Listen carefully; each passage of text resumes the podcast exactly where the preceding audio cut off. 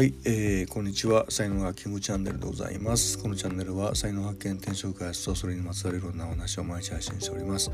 パーソナリティは日本才能研究所視聴ラジオネームキングがお届けしております。はい土曜日でございます。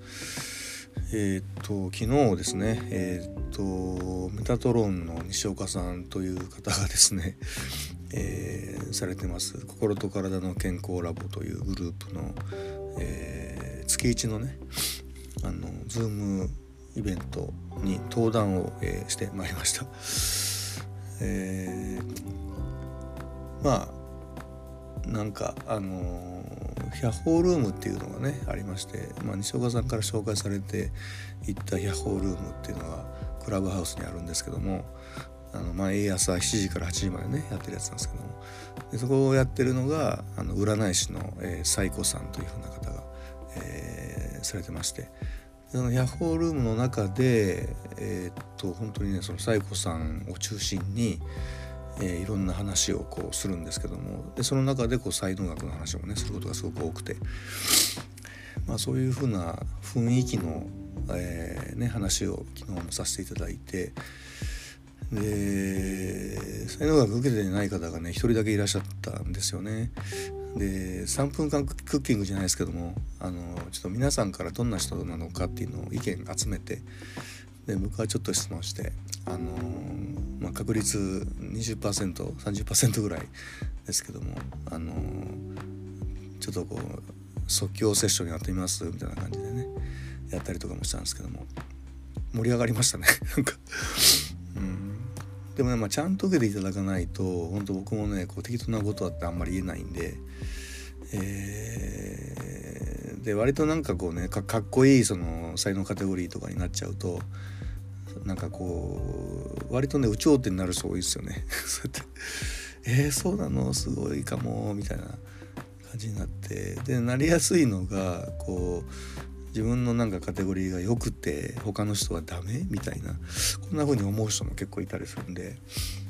あのなかなか難しいなと思うんですよね。はい、前置き長くなりましたね、えー、今日のタイトルですけども「天職とは人をインスパイアするもの」天職ってあの天童よしみの天。宇宙の天ですよね。天職。でまあ今までのその、まあ、才能学の研究才能学ってね才能を見るだけではなくて、まあ、才能をどう使っていくかとかあのそういうもっと先のところまでね実はこういろいろありまして。で、まあ、その中で研究してきた中で、まあ、地球に肉体を持って生まれてきたことってねなんかすごく確率が低いことなんだよみたいな話とかね日本に生まれることはすごくその中でも確率がすごく低くてとかっていろいろ言われてますけども知りませんそれはあの、まあ、そうなのかもしれないしそうじゃないのかもしれないと、えー、いうことなんですけども、ま、いずれにしてもですねはっきりすることっていうのは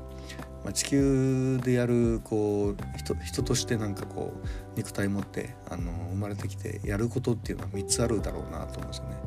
で一つはま体験ですよね。これは体験っていうのはね、まあ、肉体的な体験、まあ、股間とかですよね痛いとか寒いとか、まあ、気持ちいいとか、まあ、そういうふうなこともこととかあですねジェットコースター乗るとかねお肉食べてみるとか なんかそういうふうな、えー、ことだと思うんですけどもあの精神的な体験もそうなんですよね。で宇宙宇宙というかあの世にはですねマイナスの感情ってないらしいんですよね。であと痛いこともないらしい。肉体的にもねないらしいので。だから悲しいとかがねあの世ではね体験できないらしいんですよ。で地球に行けば悲しいというのが体験できるぞっていうのがこう噂になってみんな行きたい行きたいみたいな感じになって。まあそれであこれが悲しいってことかみたいな風になるんですよね。なってるらしいです。でまあ実際はの向こうあの世での記憶がね大ほとんどの人がもう閉じてしまうので、あのー、そういう意味合いで 生まれてきたっていうことすらこう、あのー、思い出せずにただただ悲しいじゃんみたいな。あのでそれがこうじてなんかこう自殺するとかも結構ありますけども自殺すると意味がないですよねあんまね。はい、でまあそういう体験をするということが一つですね。えー、で2つ目がですね、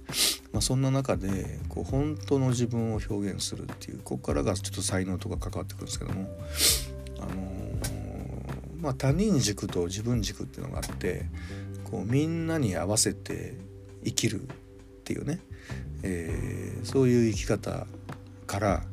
えー、もうだ人にどう思われてもいいので自分は自分らしく生きるっていうこういうところにこうあの大体行くじゃないですかでもちろん行けない人もいるんですけども方向はこうなんですよね。でそういう時に超えるのがこういわゆるこう人間レベルの200の壁ってよく言ってるんですけども、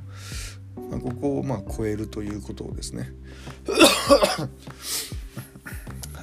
がで超えるのに必要なのがやっぱり才能とかあと好きっていう風なことなんですよね。それを軸にですね進んでいくので。好きっていうのはねもう最初から好きっていうような感じですけども才能っていうのは好きじゃないんだけどもやってたらなんかできるようになってきて面白くなってきたっていうのがこれ才能とかなんですよね。でまあ3つ目なんですけども、まあ、平たく言うとあの人助け。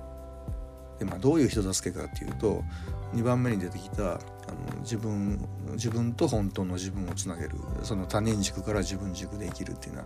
あったじゃないですか。それをこう他人に対してそのそういうふうにできるようにしていくってことですよね。自分と関わった人があ他人軸だった。だけども自分に関わることで自分軸に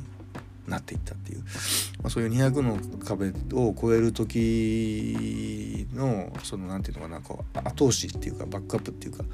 あのー、そういう存在になるっていうのが最後の仕事なんですよね。でこれはあのー、まあ、具体的になんかどうこうするというよりかはあの本当の自分の姿を見せるだけでね結構なるんですよね。でまあ本当のそのこう才能好きと才能を突き詰めていくとやっぱりそのもうあのまあランキングではないですけども、まあ、差能的に言えばやっぱりもう世界トップとか日本トップとかになってしまうのででやっぱその存在自体がすごくインスパイアするし、えー、っていうようなことなんで。あの人の言うことだったら聞こうとかってなるじゃないですかやっぱりすごく有名な あのスポーツ選手イチローの言うことだったら聞こうとかなるじゃないですか。うん、まあ、なんか今だと大谷か。大谷選手の言うことだったら聞くぞみたいなね、うん。はい。まあ、そんな風に、えー、どうもなってるんじゃないかなっていうふうに、まあ、思うわけですよね。はい。まあ、僕もまあ、あのそこを意識して、えー、ずっとやってきてるので、まあ、皆さんにもシェアしたいなとこう思った感じですね。はい、今日ブログにもねいろいろ書いてますので、えー、よかったらそちらもご覧くださいませ、えー、概要欄にリンク貼っております、えー、では音声ここまでです。今日も最後までお聴きいただきありがとうございました。いいねフォローコメントレターメッセージいただけますと大変励みになります。最後はマスターのキングでした。それではまた明日お会いいたしましょう。ありがとうございました。Have a nice day